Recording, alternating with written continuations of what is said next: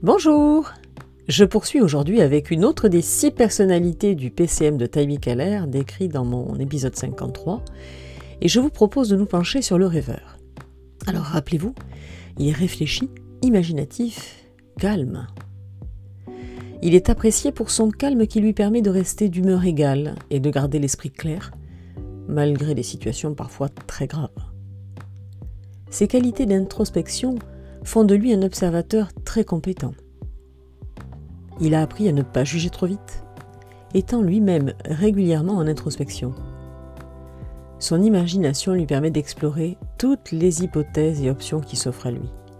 Il peut ainsi les démultiplier à l'infini. Pour stimuler son écoute et son intérêt, vous devrez adopter avec lui un mode de communication clair et directif. Il répondra en prenant le temps de la réflexion, si on lui pose une question, et appréciera que vous attachiez de l'importance à ce qu'il dit. Il a besoin de se sentir entendu, besoin de se sentir OK. Pour se sentir efficace et bien avec lui-même, il a besoin de moments de solitude, d'un lieu de travail tranquille pour recharger ses batteries. Il devra s'échapper par moments au cours de discussions ou de réunions trop longues. En matière de PCM, le rêveur est aux antipodes de l'empathique. Il aime travailler seul, reste en retrait et recherche la motivation à l'extérieur.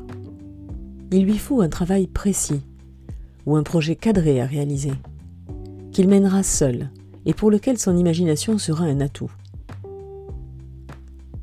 Il se tient en retrait et réfléchit en démarrage de réunion. Comme je vous l'indiquais la semaine dernière, il appréciera un management autocratique. C'est un de ses points communs avec le promoteur. En effet, il y en a un second.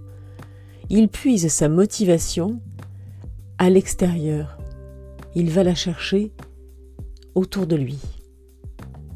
En stress, il devient passif, voire transparent, car il s'isole en lui-même pour avoir ce calme et cette solitude qui vont le recharger.